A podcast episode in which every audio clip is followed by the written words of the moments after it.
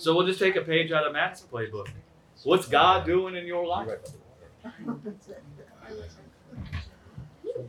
Say it again. What is God doing in your life? In my life. What are you and God? How are you guys getting down nowadays? He's been sending me birds every morning, and they're so beautiful, and I've just been enjoying. It's like, good morning. Yeah. oh, yes. so beautiful. Amen. We I think we've said in here before that if we had if we could s- hear beyond just our natural ears, what we'd probably hear is those birds singing the praises of God and singing the Amen. praises of God over us. And that's why it sounds like such a sweet melody to us, right? He what, what what's the psalm that says he sings and dances, he rejoices over us with singing and dancing. Is that or is that Zechariah? It might be Zephaniah, Zechariah, one of the Z's. I don't know. One of the Z's. Who knew you could have two prophets with the Z? You know? My goodness. The Lord, man, huh? Well, ye- yesterday I was jealous because all the egrets and the white birds were way over there. I could see them, but you know. And this morning they're on my boathouse. Oh my Oh, my oh, gosh. just a whole bunch of them, and a pelican too. And I never see the pelicans land on the boathouse. They're always just in the water. Wow. Here you go, Linda. They feel the Lord there. Yeah, I know. Hallelujah.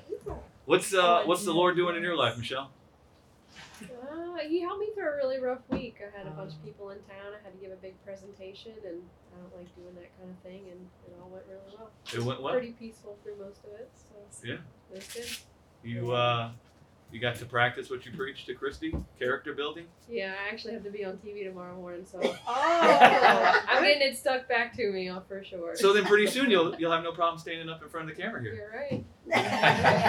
Have you worked out the crying thing? Because that was what- No, you still cry when you get up there and start talking? it depends. Uh, the presentation I gave this week was not something that was, cryable. I, I guess, emotional to me. But I still, man, I can't get past that part. I It's think the ten- that's for a lot of people.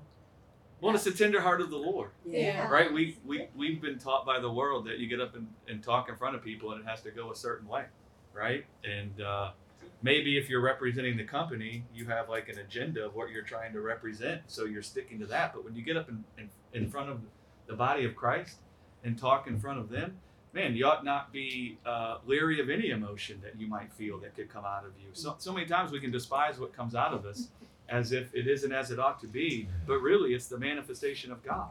No, Right, and like- it is a blessing. Like I feel God, I feel a lot stronger than a lot of people, and Yeah. that's just the way it manifests. Yeah, so cry It's up there next time. No, I do. And just, no, but, but I can't em- help it. but just embrace it. Like grab a hold of it instead of despising it, yeah. right? And just just let allow your your heart to go to the place that maybe this is the tender heart of God coming out of me, and what would He want to say right now? Yeah. Instead of thinking I got to bottle this up, right? For so long I tried to bottle up my intensity, you know, because I thought it's too much for people. And uh, I think it was like 2013, and I was at this conference.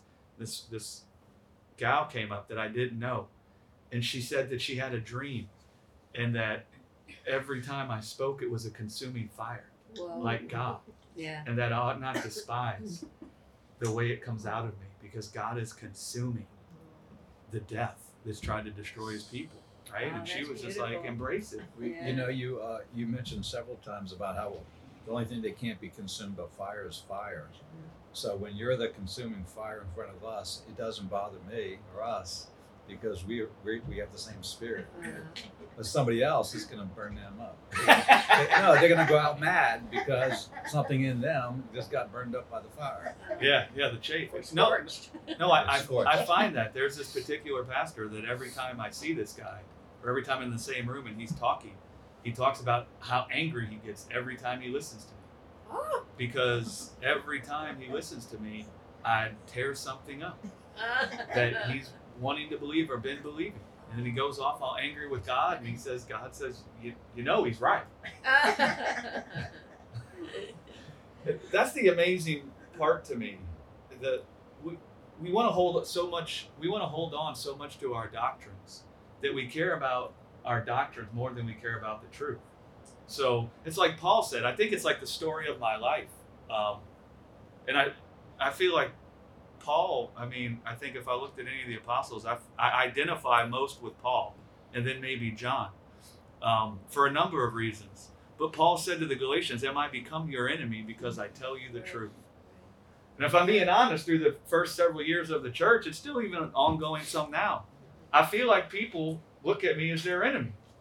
And the reason they look at me their, as their enemy is because I keep telling them the truth. Yeah.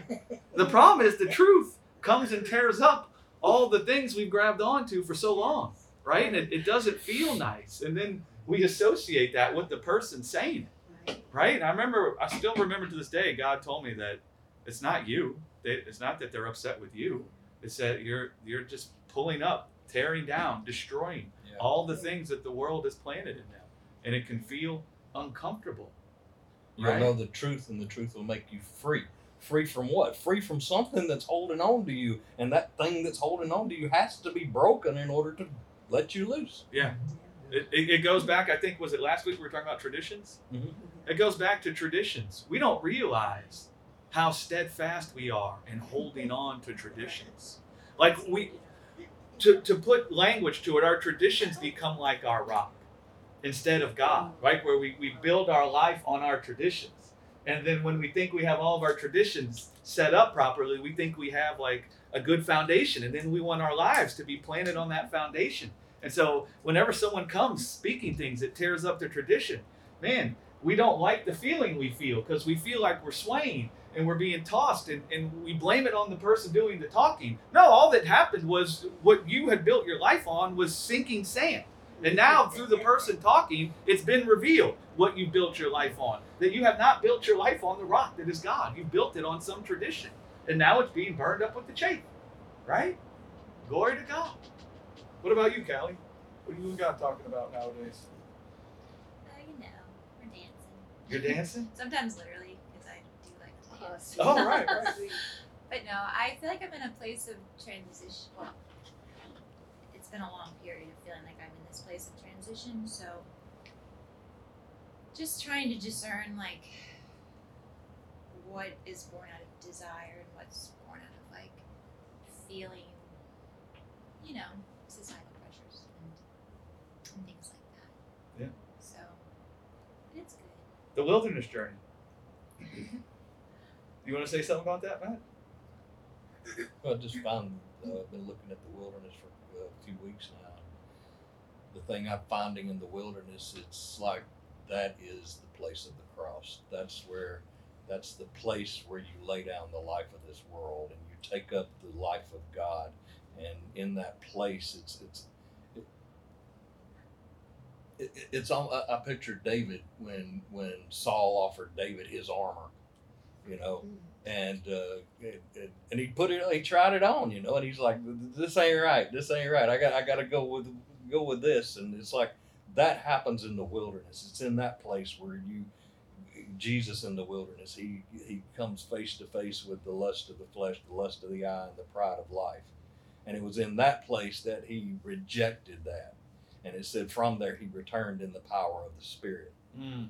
But it's it's in that place. It's uh it's not just a bingo thing for most people. You know, it, it's it's one thing to get a revelation, but now let's walk this thing out. You know, What he's saying is that you're coming forth in the power of the Spirit. I don't know if you picked up on that. that sounds Yeah. nice. I mean, we all want to come forth in the power of the Spirit, right? I mean, uh, dunamis, boldness, right? I love that word dunamis. That's the Greek word in uh, Acts for power, right? You shall receive dunamis from on high. That sounds like dynamite, right? Dynamite. Dyna- dynamic. You know, will it's- come it's forth. Interesting when you think about what the power of the spirit and what it is. I mean, plenty of times when we look at that, we look, dunamis. that's that's what's coming out of a person that is is kind of visible that you see that there is a you know something happening inside of that person. But but that's what the issue is. There's an external expression of it, but there's something going on in the inside that that causes that expression. And plenty of people want to manifest something on the outside and they're making effort to be able to express those things on the outside and it's not real. That's why it's so important that it come through personal understanding and revelation because then it's real. then it's not some kind of pretend thing, you know. Yeah. And sometimes it goes through, you know, wandering around a little bit, trying to figure figure it out, and the, the Lord's feeding you with truth. And as these things come together, you know, there's this expression that takes place. That's right. The, the the wilderness, to use just that symbolism, it's uh, it's the place where um, your heart is proved. Like it says, God proved Abraham, right? It's it's the place where God produces in you, um, and there's a lot of different words you could use, um, but to use the biblical language, it's where God produces in you a, an awe. It's where God, uh, man, how, I'm not a good English speaking person. It's amazing because I would speak English. Um, like Bertie speaks better English than me. This guy. Uh, it's it's where the Lord reveals Himself to you in such a way that you become awestruck by His presence, by His goodness, by His life, right? And you become so awestruck by that that you have a reverential awe of Him, where you begin looking at Him as the Father of your life. You begin thinking of His strength and not your own strength. You begin thinking that He is the power behind your life, not yourself. You begin thinking His strength, the, the strength in His life, is the force that's behind you. And you, you begin to learn that. You begin to see it. You grow up into that. And that's why you would come forth in the power of the Spirit, mm. right? I mean, what does it mean to come forth in the power of the Spirit? Really, what, what it means there is to come forth in the in sonship. Yeah. That's what it means to come forth in the power of the Spirit. The Holy Spirit is called Comforter. Mm. I will not leave you comfortless, but I will send you another one, right? And He will guide you into whatsoever things I reveal. Well, what did Jesus reveal? He said He didn't come to say anything about Himself. So what did He reveal? He came to reveal Father. He came to reveal the life the Father has in Himself. He came to reveal that the Father is with you, walking with you, that the Father is there to serve you with His life. And so when you come forth in the power of the Spirit, it means you come forth in the power of sonship. And the Spirit is growing you up in the wisdom and stature of sonship, right? And you start walking around in the earth no longer like an orphan, but like a child of the living God. You know why we call, it, call Him the living God? Because it means there's no death in it. It means He can't die. It means His life has a strength in it that can't be overcome, that it can't be thwarted, it can't be held down, it, it can't be contained, right? It, it, it's so much that it will manifest itself everywhere it goes. And so, coming forth in the power of the Spirit, we could make a an elementary connection to being born of the Spirit, right? Or what this what we've in evangelicalism called born again. Um, I wouldn't fault somebody if they make that connection, but I don't see that as exactly what it's talking about because the, the, the dove descended on Jesus before he went into the wilderness. And so the, the Holy Spirit had already descended upon him and he, had, he was already being tempted. Then it says he came forth in the power of the Spirit, right? And so I, I see that as, as something else that happens. But you don't have to despise the wilderness. Or like Callie says, transition, right? It's like a, a transition. And it, it can feel like a transition, but really what's happening is is you're learning about the life of the Father, and you're learning about the life that's in the house you're dwelling in, right? And that helps steady your steps and your sight and what you're doing, right? What about you, Lacey? I think he's been helping me get some pressure off me, like helping me say uh, you don't have to, and it doesn't matter, you know. Yeah. I'm putting a lot of pressure on myself because I'm getting close to college to really like jump into things, and it's stressing me out having to make a bunch of decisions. Yeah, Yeah. so what God will come and, and do to you is in that period of time in your life, the world does it. You didn't do it by yourself, just so you know. You didn't put all this pressure. The mm-hmm. world comes and says, It's life or death. You're off in college now. What are you going to do? And so it, the world tries to elevate so many things to life and death. And what God's trying to do is whack it back down. Life and death is not contained in what you want to do. You're free to do what you want to do, and you're free to enjoy it without feeling like your life is hidden right? Your life is not hid in what you do. Your life is hid with God in Christ. And it, it puts it back into its normal perspective, right? It becomes not so heavy. It isn't so heavy. All the things we have going on in our life today, they're not that heavy. No. Right? They're not that heavy. And I love how God comes and just whacks it down and puts it in its proper perspective. And then you're free, right? To just enjoy and to just be yourself, right? Hallelujah. When you're her age, it's hard to realize that. When you're my age, you can look back over all the situations and say, "Oh my goodness." Yeah. You know, there was no reason to be sweating it. You know. Yeah. It You need the gospel Yeah, to- yeah, to teach you. exactly, exactly. to teach you that. And I think of uh, Jacob, uh, Jacob and Caleb in the wilderness, and what they did was just believe, right? Yeah. That it. Joshua. I mean Joshua, yeah. And, and really, we say they, they just believed. And that's an accurate statement. But just to fill that out for everybody listening, because oh, what I realize is sometimes we listen with the carnal mind and we don't realize it. Or the carnal mind is present and it talks to us as we're listening. You And- need to do that. Right? We can walk away with, how do I believe? Yeah, right. And, and really, a more accurate way of describing that is that Caleb and Joshua allowed themselves to be persuaded. Yeah. Yes. Yeah. Yes. right and and what that means is how do you allow yourself to be persuaded what that means is that you go read joshua chapter 1 it says they meditated in the teaching and instruction of god Wow. and what that means is is they saw the work of god to lead them out of egypt and everything god had did there and they meditated on that with the lord essentially in the new testament we see jesus come and explain it as one thing is needful mm-hmm. and mary is doing the good and the right thing she's sitting at my feet right? In the New Testament, the way we allow ourselves to be persuaded is we come and sit and let God reveal what He's done in Jesus to us. Mm-hmm. And we let God unpack the Christ in our midst. We let God unpack the work He's performed in Christ in our midst. And what happens is, is that starts persuading us of something.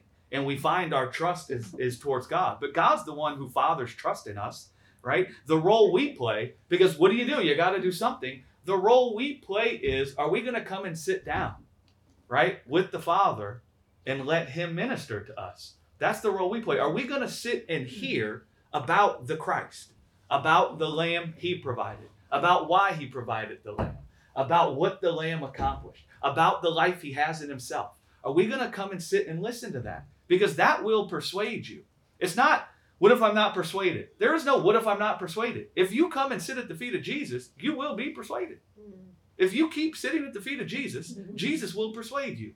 Jesus will unwind your heart from your uptightness. I promise you, I'm the most uptight individual that's ever lived. I agree. I mean, I'm the I'm the child of a rocket scientist, an engineer, okay, and the child of a, a, a woman that was taught that perfectionism is the power unto life. Now, they didn't like sit me down and get on a chalkboard and start talking about how you got to do everything perfectly, but I watched them, right? I saw them. And I saw how serious they took things. And I thought that's the right way. Right? Well, if you're an engineer, you got to take things seriously because if you build something that breaks, people crash and die. And so you're you're carrying that weight, right? If you're working for NASA and you're busy with spaceships and stuff, and you're busy testing fighter pilots and F-14s and all these things, man, if you don't have that thing situated right, someone could die. And I mean, they taught my mom, if you don't do it the right way, we are going to kill these people and we're going to torture these animals. And so I'm the most uptight person that ever lived. Everything to me was life and death. Everything that happened was life and death. My little brother's birthday party was life and death. The games we played in the birthday party was life and death. I was six years old. Everything was life and death. Right? And God, man, it's taken, I'm 40, I'm going to be 47 in a couple of months. It has taken the Lord a long time to unwind me. How what tightly wound I was. Right? And some of you that know me from the beginning have encountered the tightly wound Greg. Like he still would peek out sometimes. Dang, dude, chill out. It's not that serious. I'm like, you don't understand. right? And what I realize is that that seriousness, there's one thing that perfection isn't found in all these different things, right? But perfection is found in in being braided together with the Father in his incorruptible life. Right? Now the only life and death is found in whether or not you've called upon the name of the Father, or rather whether or not you've seen the Father has drawn near to you to preserve your life, to seal you in himself, to serve you with life. That's where perfection is found. And so the only thing that's life and death is the gospel, right? That's the only thing that's life and death, not all these different things in the world. And so what happened is the perfectionism will fall off of you. And you start realizing not just that life, life and death is only found in the gospel, but you start realizing I have the Son. So I have life. And so then all the perfectionism you were after in all the different instances you encountered, thinking life and death was found in all those, and you were after every situation going perfectly so you can have life, all of a sudden you see you've attained to that in the Lord Jesus Christ. You have that which is perfection. You have been perfected once for all time. You have the life. You've attained to it. And God will keep unwinding the heaviness from you in all the other areas of your life, right? Where you, it's, it's not just that you are passionate about doing it or you're doing it with uh, excellence, if we want to use that word. It's that you think if you don't do it right, you're going to die. And if you do do it right, then you're going to have life right? He removes that from everything in the world. That's when you're actually free. When you no longer look at the things that happen in the world as if life and death is found there. That's the difference between grieving like the world and grieving like people who have eternal life. Like Paul would come and say, he didn't say we don't grieve. We're not indifferent to suffering, right? But he said we don't grieve like the world grieves. Why? Because we see that this isn't life or death, right? We could see this isn't right. We could see disappointment. We could see things happen, but we're not it's not unto despair for us because the gospel comes and, and ministers to us and tells us life and death is not found in that. Right? I remember when the air conditioners got stolen. Trust me, man, I thought life and death was found in that. And I thought, we're gonna die? Not just we're gonna die, the church is gonna die, the church is gonna go away. These people have just barely been holding on because I keep smacking them upside of the head with things that completely contradict everything they've ever believed. And these are not novices. These people have spent their lives loving and walking with the Lord. And every week I come in and rip up all their stuff, right? And they're still here. But now the air conditioners are gone. We can't have church for six weeks. Who's going to be here, Lord, when it's all over? Life and death was found in that for me, and God unwound it, right? That's that's the difference. If you feel despair, it means something has gotten lifted up in your heart as if life and death is found in that. Right? And it's okay. You just need to be reminded. You just need to be reminded that life and death is not found in this world or in the things in this world. There's one who has life, it's the Father, like Jesus said. The Father has given that his life would be inside of Jesus. That's why Jesus said, and the Father has given that I would have life in myself. Right? Now, if you have the Son, if you've heard the testimony of the Father, if you've heard the Father telling you, I'm with you to perfect you from the death in the world, I'm with you to seal you and comfort you and swaddle you in the light of my life, then you have eternal life, right? You have life. That's it, it's settled. The question of life and death is settled. You have the blessing of life. Go ahead. An anecdote to really frame up, just like the air conditioner example is a great anecdote to frame up the vanity as far as so our daughter when she was young, and I'm an old man, so she's an adult now, but when she was young, uh, we noticed soon. I noticed this is kind of interesting. She puts this little note outside of her door and then closes the door to go to sleep. So it's the reminder of what to do the next day. So we're like, what the heck is she supposed to? She's a little kid. Who cares what she does? But we're kind of curious, like, what's she supposed to do the next day? We pick it up. And, and I need two sentences now. Don't don't I need two sentences it says, it reads, Today I must be perfect. The second sentence, she misspelled the word perfect. So it's all vanity. It's completely a vain enterprise uh. to squeeze this path out of this world. Yeah, it, it is. And it, if you wake up feeling the thought of perfection weighing down on you and doing something perfectly, right? And you feel weak and you feel like you're going to be overwhelmed, that's not a sign that you're actually being overcome. It's only a sign that you need to look to God and His strength as the power behind your life. And so if you feel that weight on you, you could just be stirred up by way of remembering that God hath perfected you, that perfection is already a settled case for you. And so, whatever it is you're doing now is not the book being opened again unto perfection, and you're either going to gain it or lose it. You already have it. Thank you, Father, that you have perfected me with your life. Thank you, Lord, that what I'm doing today, what I'm about to embark on, life and death is not found there. Thank you, Lord, that I have your life, that your life dwells in me. Thank you, Lord, that even when I feel weakness, it's not a sign that strength isn't present with me. Thank you, Lord, that your life is the strength behind me. It's the force behind my existence. Thank you, Lord. And what happens is you connect with God, right? And you connect with His ability and the ability that's in His life. Because when you feel weak, the reason why you feel weak is weak is because the world has set your eyes on human ability and your strength. As if your ability and your strength and what you can attain to and what you can accomplish is the power that can drive your life. That's why you feel weak. But Paul, and I'm going to talk about this today, but Paul come and said something powerful. He said, We have this treasure in earthen vessels, mm-hmm. that the excellency would be of God and not of ourselves. Yeah. And what he's talking, he goes on to talk about being pressed, stressed beyond measure, but not unto despair, persecuted, but not destroyed, always bearing about in our body the dying of the Lord Jesus. And what he was saying there is, we have eternal life in these earthen vessels, so that when these earthen vessels feel weakness, that that weakness would serve as a sign to us, not that our lives are being overcome, but that the power behind our life is God and not ourselves. We tend to feel like everything's okay if we feel strong.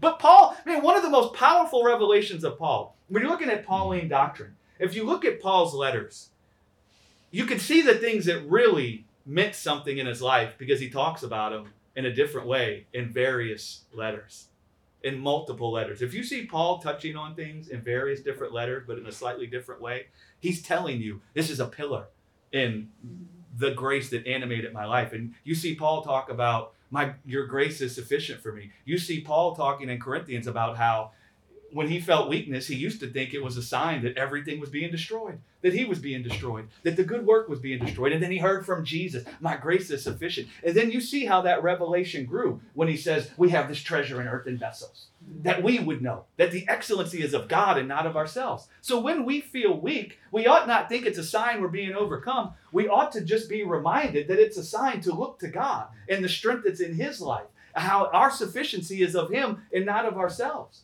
right? And you become reminded of that. And you become animated with grace, with strength. He said, always bearing about in our bodies the dying of the Lord Jesus. Well, what was the dying of the Lord Jesus? When Jesus was on the cross and he was in need and he was feeling all the weakness that you can feel in a mortal body, what, what happened? Jesus didn't look to human ability. He didn't look to his own strength. He didn't look to the strength of the flesh, but rather he looked to the ability of God. And that animated him with grace.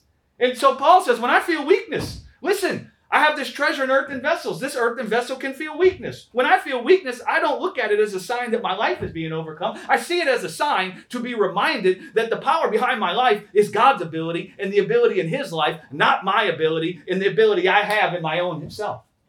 And that, he goes on to say, we bear about in our body the dying of the Lord Jesus Christ. That what?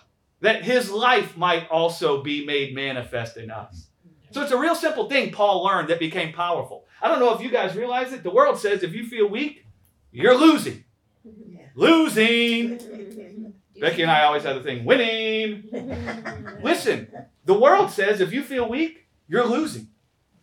The world says if you feel weak or overwhelmed, that you're being overcome. Well, Paul got this like, and that's how it is with the mind of the Spirit. It's like contradictory. Paul, he even says it in 1 Corinthians, he got this thing where he began to rejoice when he felt weak. He began to celebrate when he felt weak. He stopped despising the weakness that he felt because he saw the weakness as just a reminder, right? To fix his eyes on the ability of God and that his presence abides in me. I have God inside of me. The power that's behind my life is not me or this world or what happens, it's God. And then he's animated with grace. It's a powerful thing when you realize that. I just got this image in my head of a guy trying to get down a mountain with a sprained ankle, and he couldn't. So he got on a raft, and the raft is gently taking him down the mountain. And when he's on the raft, he feels that his ankle hurts, and he just is reminded, I couldn't have done it anyway, but I'm being taken there. Yep. That's right. Y'all get it? Yeah. Yeah, he, he's just being carried down through the water. And when his ankle hurts, he's just reminded, I, I, I couldn't even do it. I couldn't have done it anyway, but this reminds me that I'm taken care of. Yeah. thank you for repeating that. I was a little bit slow in the uptake, but uh, thank you. That's excellent. My my grace is your sufficiency. We think whether we feel strong or weak holds our sufficiency. So if we think we feel strong, we feel very sufficient. Our chest will stand up straight. But if we feel weak, we want to hide in the corner. We're scared to come out. We're scared to do anything. We don't want to do anything because we don't feel we have the strength to do it.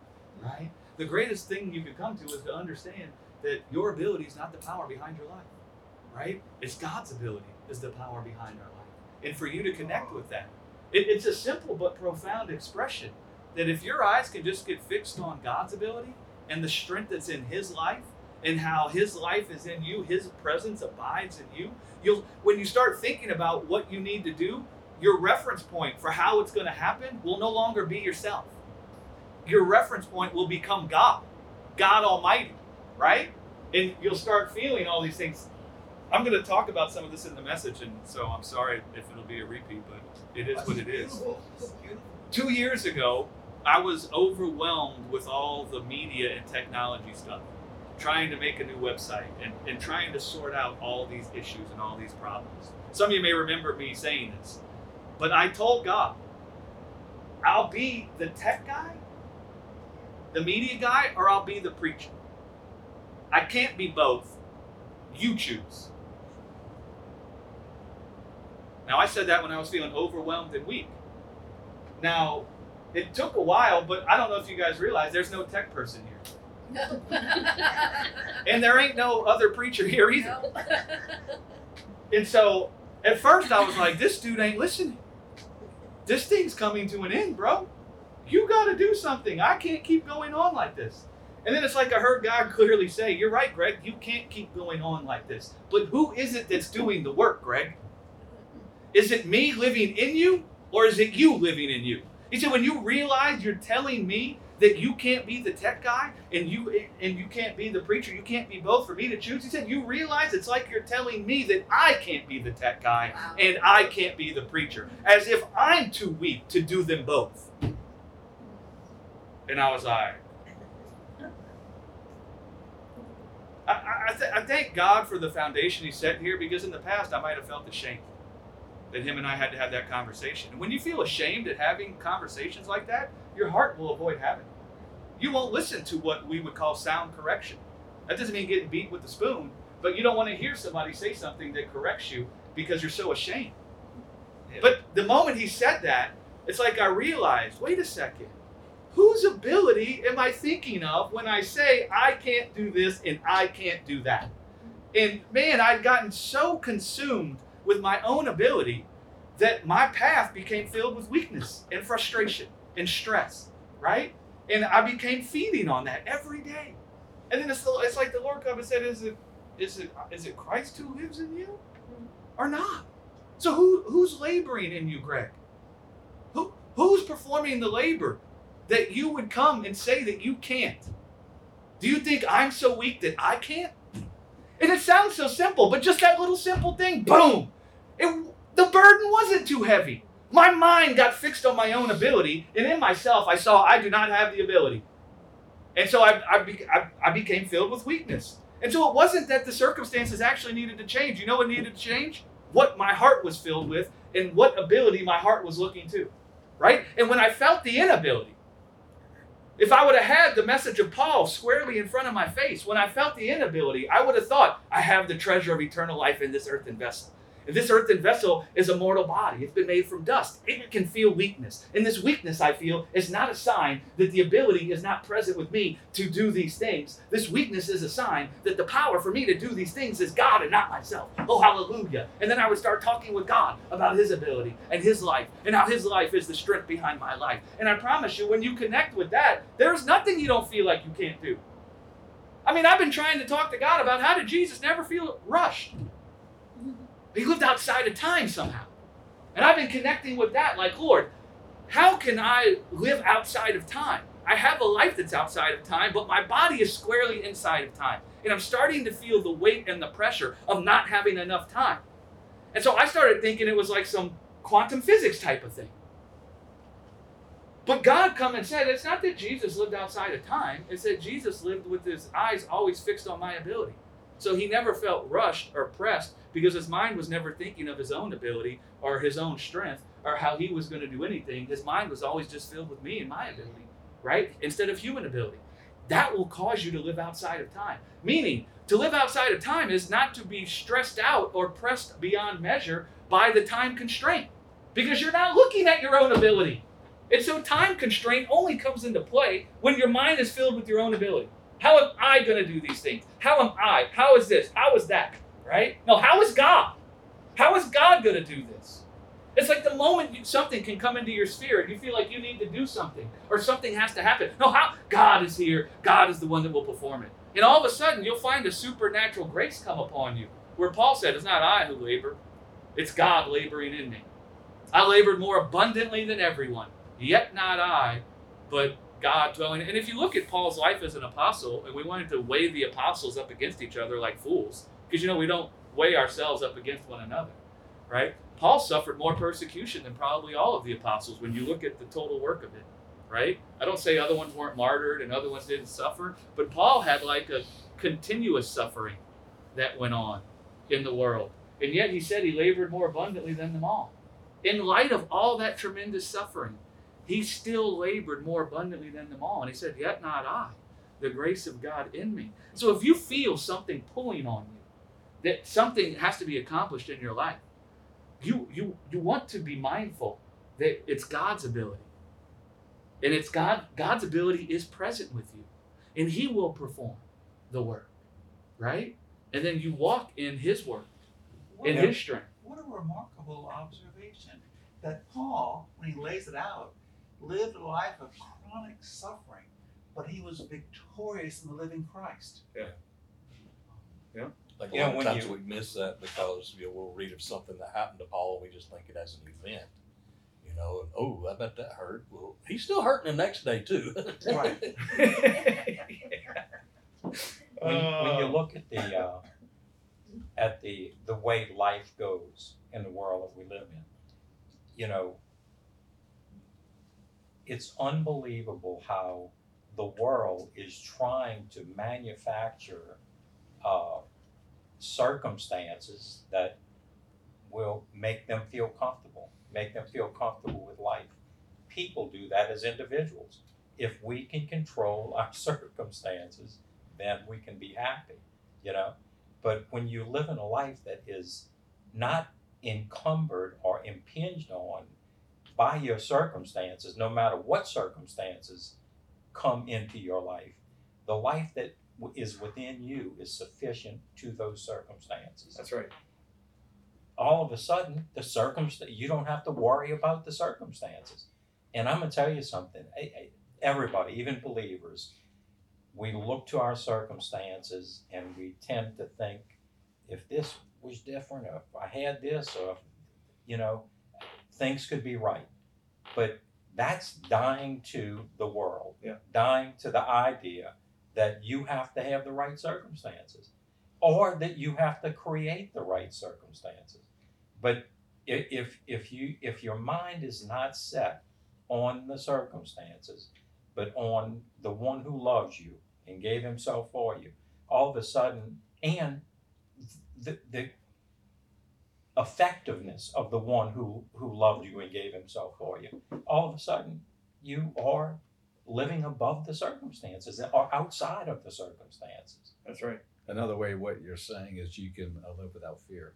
yeah Yeah. Freedom That's from right. fear. You, you, you can hope for something. Look, I hope Joe Burrow wins tonight. So do I. Right. okay, and you can hope for that, but you don't have to be in fear if it doesn't happen. Oh yeah, absolutely. Just think about that. You can actually Depends on your enjoy wager. the game when it when that game ain't life and death anymore. Oh And, man. Yeah, and so if you can Joe enjoy Burrow it. Loses, You can enjoy it regardless. My aunt used to say, and I never understood it, and I think I get it now. She said, plan, but don't plan the results. Right. What she was saying is, I think, is there's nothing wrong with planning, but don't let the results control you. Yeah. Yep. That's good. Yeah, I mean, we know God's life is a full effect. Right? It's a full effect. The grace that you need, the strength that you need, is not contained in your circumstances. That's what the world says. Yeah. Right? It's not Yeah. contained in your circumstances. That's not where it is. But the world is all the time getting us to look at that, right? And trying to tell us that the strength we need, the grace we need, it is found in our circumstances. Absolutely. And so if you could bring about this result, the grace and the strength you need is found in that. And if you can't bring about this result, then the grace and strength you need, you're never gonna get. And it fixes it gets your eyes fixed on that. And that's a life of fear, it's a life of uh, anxiety, being paralyzed, right? All that kind of stuff. You know, it's interesting. We're talking about going forth in the power of the Spirit. Um, where, where you're referring to there with Paul, where he's, he came to the conclusion, he said, For when I am weak, then am I strong. and you see some Old Testament language about uh, beat your swords into plowshares. And, and that's talking about a, a work that's taking place in your heart. But then Joel comes along and it's like it's like we've we've come to this place where the work in our heart has been done and he says beat your plowshares into swords and your pruning hooks into spears and let the weak say i am strong hmm. Interesting. Yeah, Paul really unwraps all the, the Old Testament. People don't realize it. If he stopped and explained what he was expounding on every time he did, we'd have never gotten through the New Testament. But it, it's like Paul realized when, when he says, When I am weak, then I am strong. What, what he realized is that his inability, recognizing his inability, gave avenue for the strength of God to manifest in him. Right? And so when he felt weak, he saw that as a sign of his own inability and not to look to himself for the ability that he needed. And that's when he became strong. Right? That's when strength manifested in him. And I see that in my own life. To where I mean I feel more comfortable now than I ever have. And like I said, I'm the most uptight person that ever lived. I know Michelle keeps saying amen, but she's just saying that so we don't realize how uptight she is. And I think the I agree with that too. I think I, I think the Lord had mercy on our souls by not having her born in my place. Because I think if we would have suffered under the hand of of, of her intensity, it would have been far worse. Everybody suffered under the hand of my intensity. I'll accept that. I'm joking. now we're gonna argue about who's more uptight. Everyone will leave, and her and I will be in here still arguing.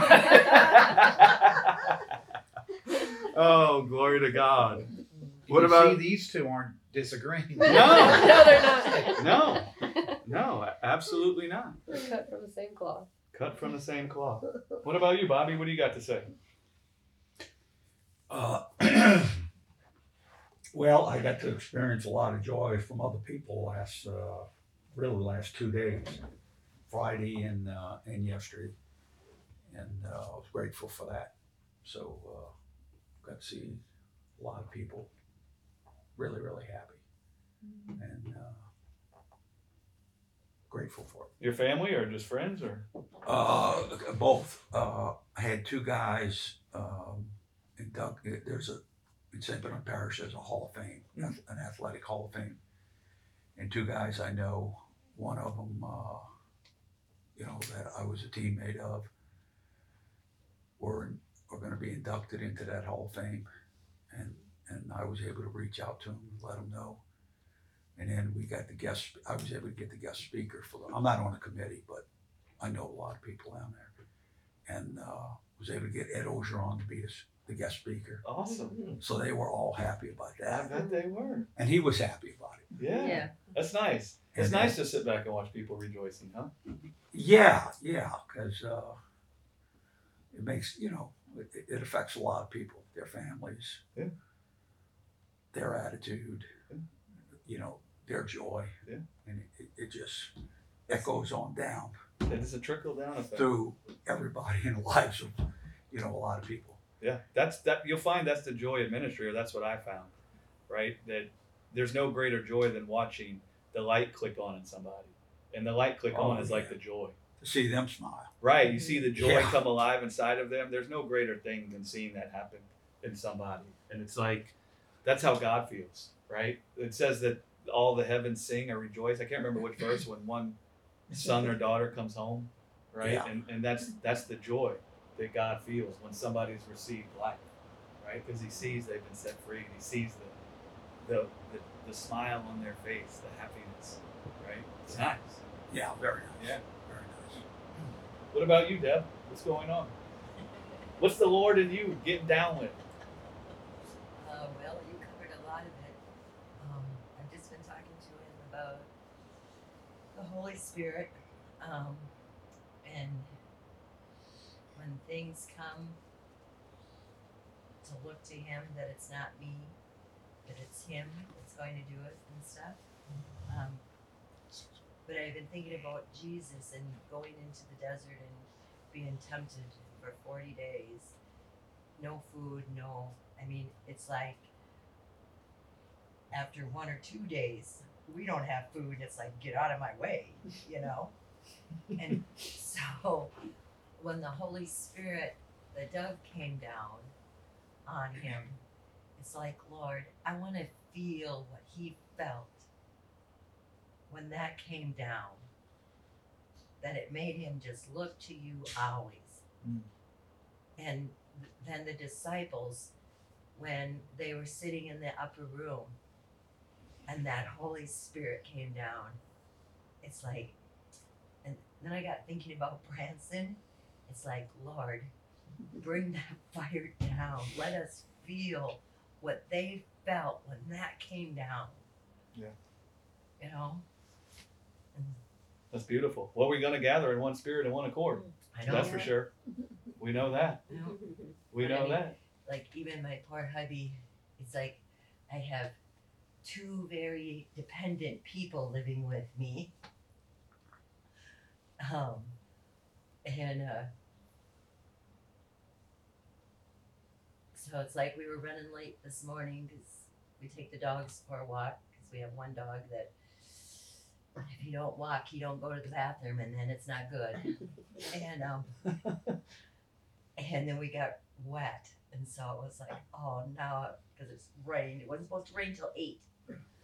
And so by the time we got back, it was like I just had enough time to take care of me, and it was like I kept bugging him yesterday. Let me change your bandage. Let you change your bandage. No, it's good.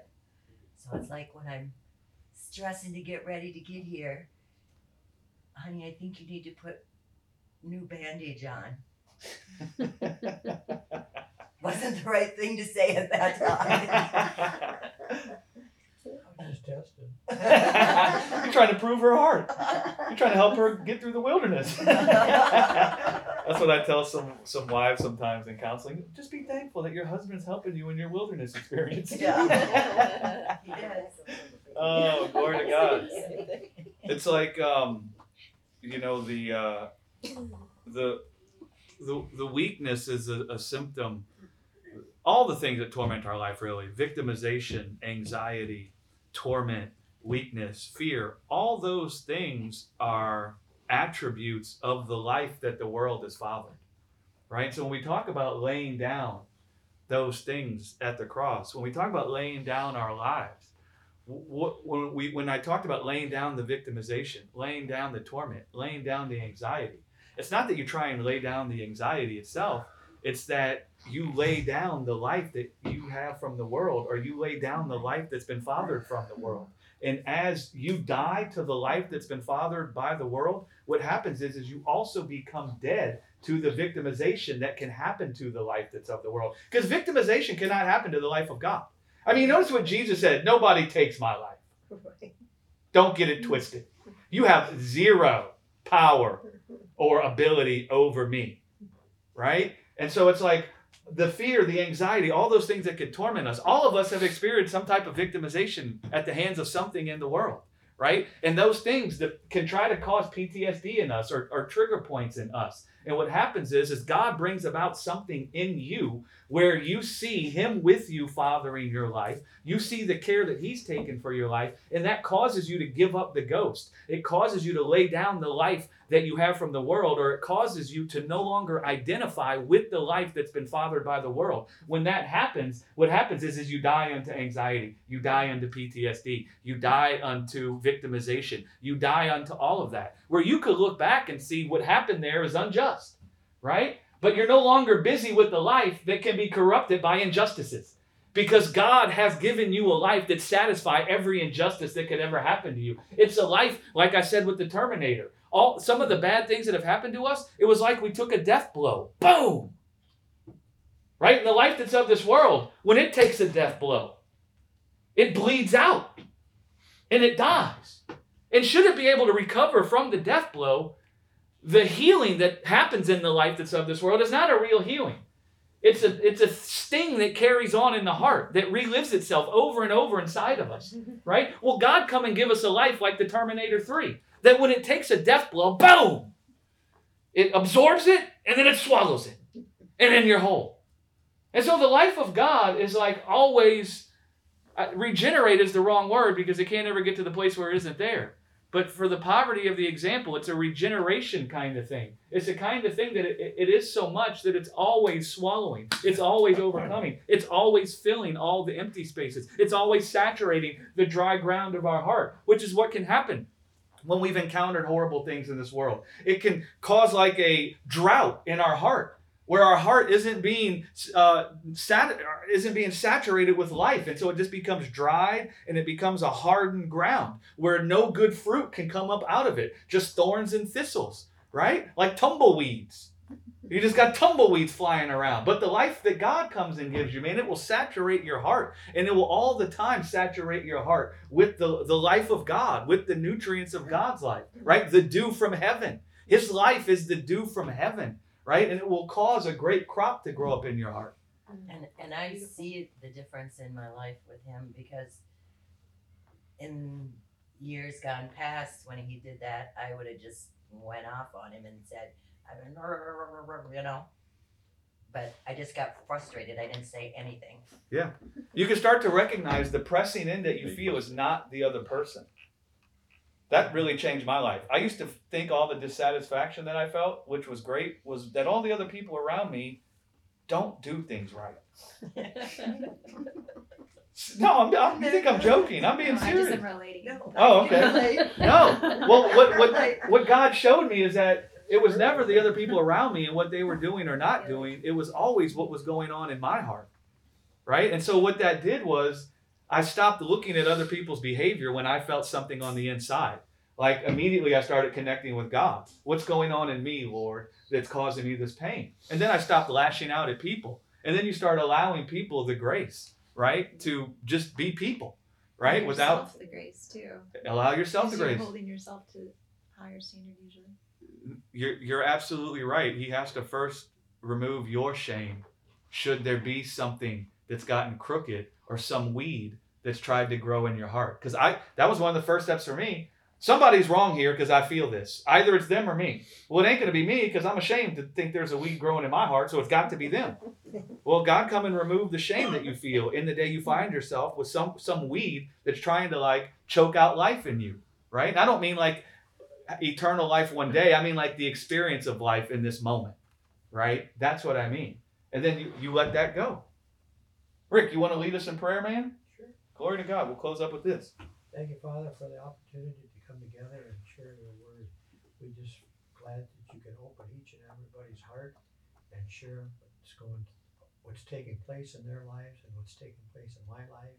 And we just give you all the praise and the glory, and we just want to give a safe trip for everybody after church with this rain that's going on.